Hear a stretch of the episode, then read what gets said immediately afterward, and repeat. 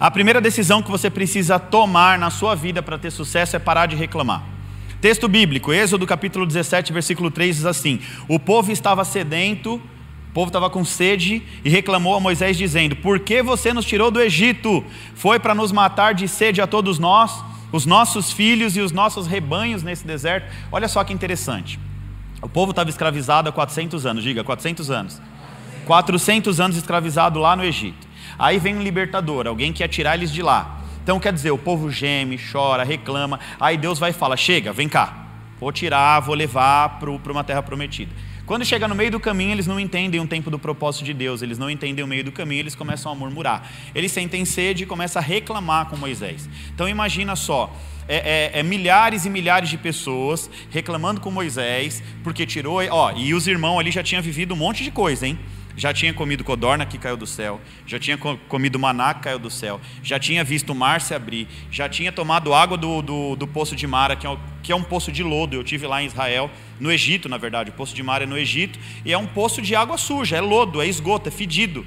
Aí a palavra de Deus diz que Moisés ele vai pega um galho de uma árvore, joga no poço e a água se torna pura, limpa. Ou seja, era um povo que já estava acostumado a viver o quê? Milagre. Era um povo que estava acostumado a viver no meio do caminho ali coisas boas, ou seja, era um povo que só precisava de uma coisa: ter obediência e entender o tempo certo.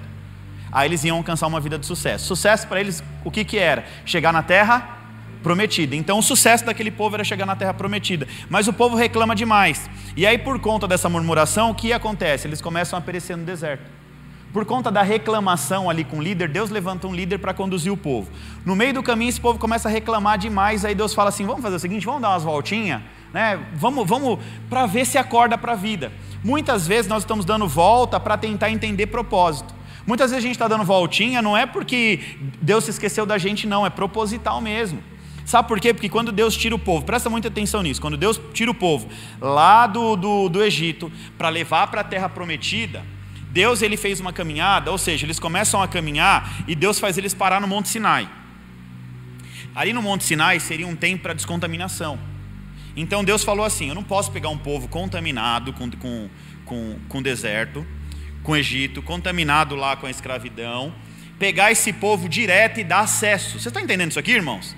Deus ele não pode tirar da tua lama e te colocar em posição de honra. Por quê? Porque você, infelizmente, é que nem um porquinho. Sabe um porquinho? Que vai lá, alguém acha bonitinho e fala assim: que bebezinho lindo. Pega o porquinho na lama sujinho, lava o porquinho, leva para casa, cuida dele, põe até na cama para dormir. Aí quando não presta atenção, deixa a porta aberta, o porquinho faz o quê? Volta para onde? Para a lama. Por quê? Porque o porquinho, a mentalidade dele é de viver aonde? Na lama. Então o povo que estava lá no Egito tinha uma mentalidade de viver aonde? No Egito. Aquele povo não tinha mentalidade de um povo liberto. A palavra de Deus diz que era um povo numeroso e poderoso. Olha só, um povo numeroso e poderoso. Eles tinham mais quantidade de pessoas do que os egípcios e eles eram muito mais poderosos. Porém, eles olhavam para os egípcios porque os egípcios tinham armas, tinham cavalos, tinham estrutura e eles se sentiam inferiores. Então, por isso, eles não conseguiam sair da lama lá do Egito. Aí eles vão para o meio do caminho e Deus fala assim: ó, você precisa de um tempo para você se descontaminar antes de acessar. Você precisa de um tempo para você se descontaminar do seu passado antes de acessar um futuro promissor. Então, o tempo presente para aquele povo era necessário. Então, Deus para lá no Monte Sinai, aí leva Moisés para o monte, dá as leis, dá tudo direitinho e tal, tal, tal. Quando volta, o que, que o povo está fazendo? Quem sabe da história?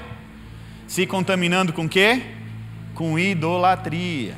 Por que, irmãos, eles se contaminaram com idolatria de novo? Porque eles estavam acostumados com a idolatria do Egito. A cultura do Egito tem um Deus para cada coisa lá, sei lá quantos milhares de deuses são catalogados no Egito.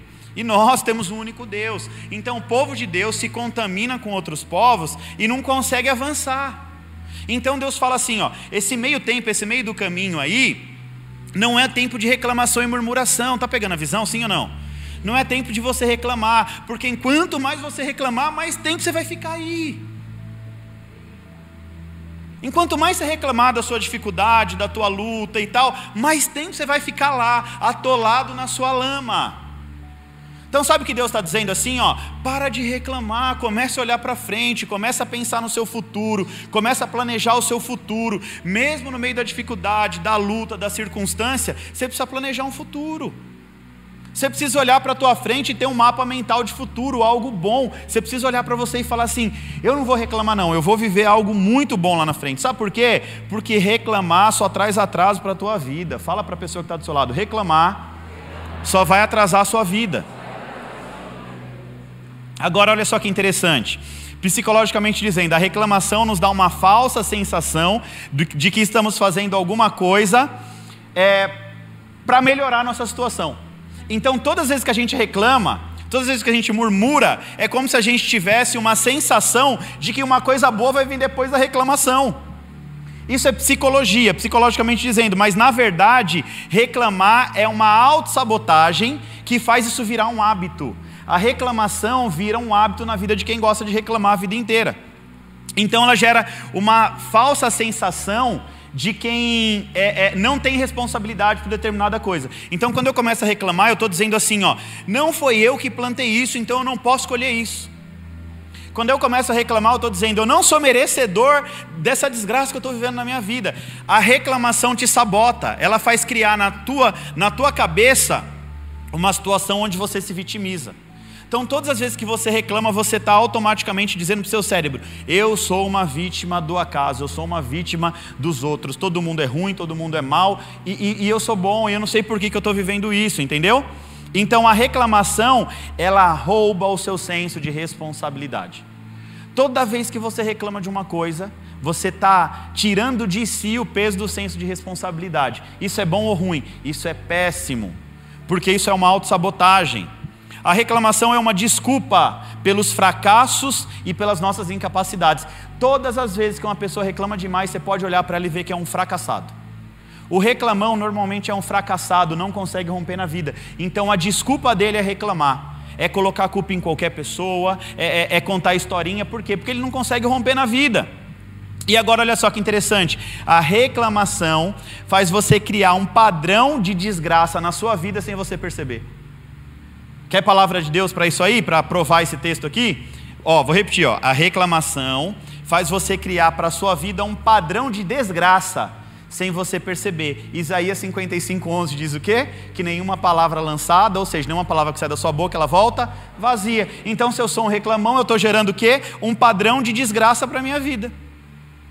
Aí eu vou me atolar nessa lama de coisas ruins e não consigo mais sair dela, porque eu gerei um padrão é um padrão, você definiu dentro de você que você não consegue sair daquilo porque você entende que para você se defender você reclama. E a reclamação te sabota e você não consegue sair do problema. Agora olha só que interessante. Quando você deixa de, reclamar e se conecta no que você pode fazer para resolver o problema, você começa a criar um padrão de sucesso. Olha que interessante isso. Quando eu automaticamente entendo que eu estou reclamando demais, reclamando da vida, reclamando da circunstância, reclamando, eu não tenho. Reclama. Aí você está sabendo que você está criando um padrão de desgraça para a sua vida. Quando você para de reclamar da situação, é como se acendesse uma luz no fim do túnel e se abre um novo padrão. Agora, o padrão é diferente, é um padrão de sucesso. O que, que você tem que fazer? Pastor, o que, que eu faço para me livrar desse padrão de coisas ruins? É começar a focar nos resultados positivos é começar a olhar para a sua vida de uma maneira diferente. Em vez de você reclamar, você vai olhar para frente, você vai focar no resultado. O que, que eu preciso fazer para sair da situação ao invés de eu ficar reclamando? Isso vai estimular a sua mente a pensar e criar um novo padrão. Ou seja, você transforma aquilo que era ruim em bom. Sai um padrão de coisas ruins e entra um padrão de sucesso. Mas para isso você precisa parar de reclamar. Olha de novo para a pessoa que está do seu lado e fala: para de reclamar. Lembra do que eu disse no começo, que o sucesso é feito de ação? E sucesso é feito de movimento? Sim ou não? Ninguém alcança o sucesso se não age.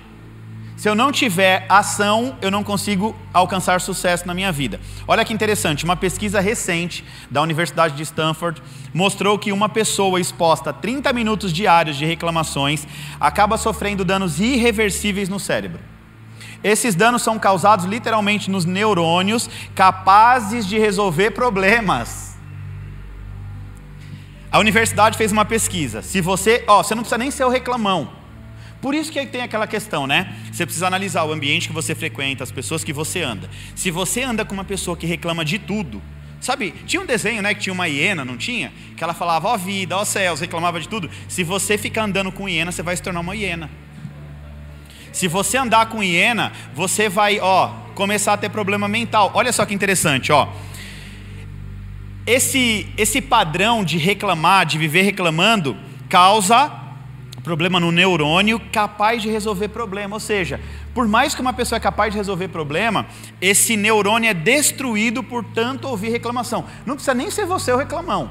Basta você ficar contaminado ali 30 minutos, 30 por dia, com uma pessoa reclamando na sua cabeça. Você vai queimando todos os seus neurônios capazes de resolver problema. Está se identificando aí? Você já está lembrando de alguém, irmão, que é chato e só fica reclamando aí? Eita Jesus! Agora, o que, que isso aqui quer dizer? Ó, Presta atenção: quanto mais você reclama, mais difícil será a resolução dos seus problemas. Isso aqui é psicologia, tá? Enquanto mais estudos científicos, enquanto mais você reclama, mais dificuldade para resolver os seus problemas você vai ter, porque você não vai encontrar luz. Por quê? Porque você está gerando um padrão de desgraça na sua vida. Então você vai enxergar sempre que o problema não tem solução. A reclamação gera esse padrão, ataca o seu cérebro e destrói os seus neurônios. Além disso, o estudo também comprovou que reclamar drena a energia das pessoas. Que quem reclama demais, ou quem ouve reclamações demais, normalmente é uma pessoa sem energia. É uma pessoa que já, no meio do dia, já não tem energia mais para continuar, continuar o dia. Por quê? Porque reclamar atrai coisas ruins. Olha só que interessante, foi feita uma pesquisa, eu não lembro quem foi o pesquisador, mas pegou dois copos de água. Em um copo de água, todos os dias, ele falava palavras boas para o tal, e falava um monte de coisa lá. E para o outro copo, falava um monte de coisa ruim. Passados alguns dias, o copo que ele reclamava e expunha um monte de palavras ruins, a água ficou escura, como se tivesse podre. E o outro continuou cristalino, cristalino, cristalino. Então, quer dizer, até um elemento acabou sentindo ali é, essa, essa questão de tanta reclamação ali no ouvido, né? Então imagina uma pessoa absorvendo reclamação o dia inteiro, reclamando o dia inteiro da vida, o quanto que suga de energia dela.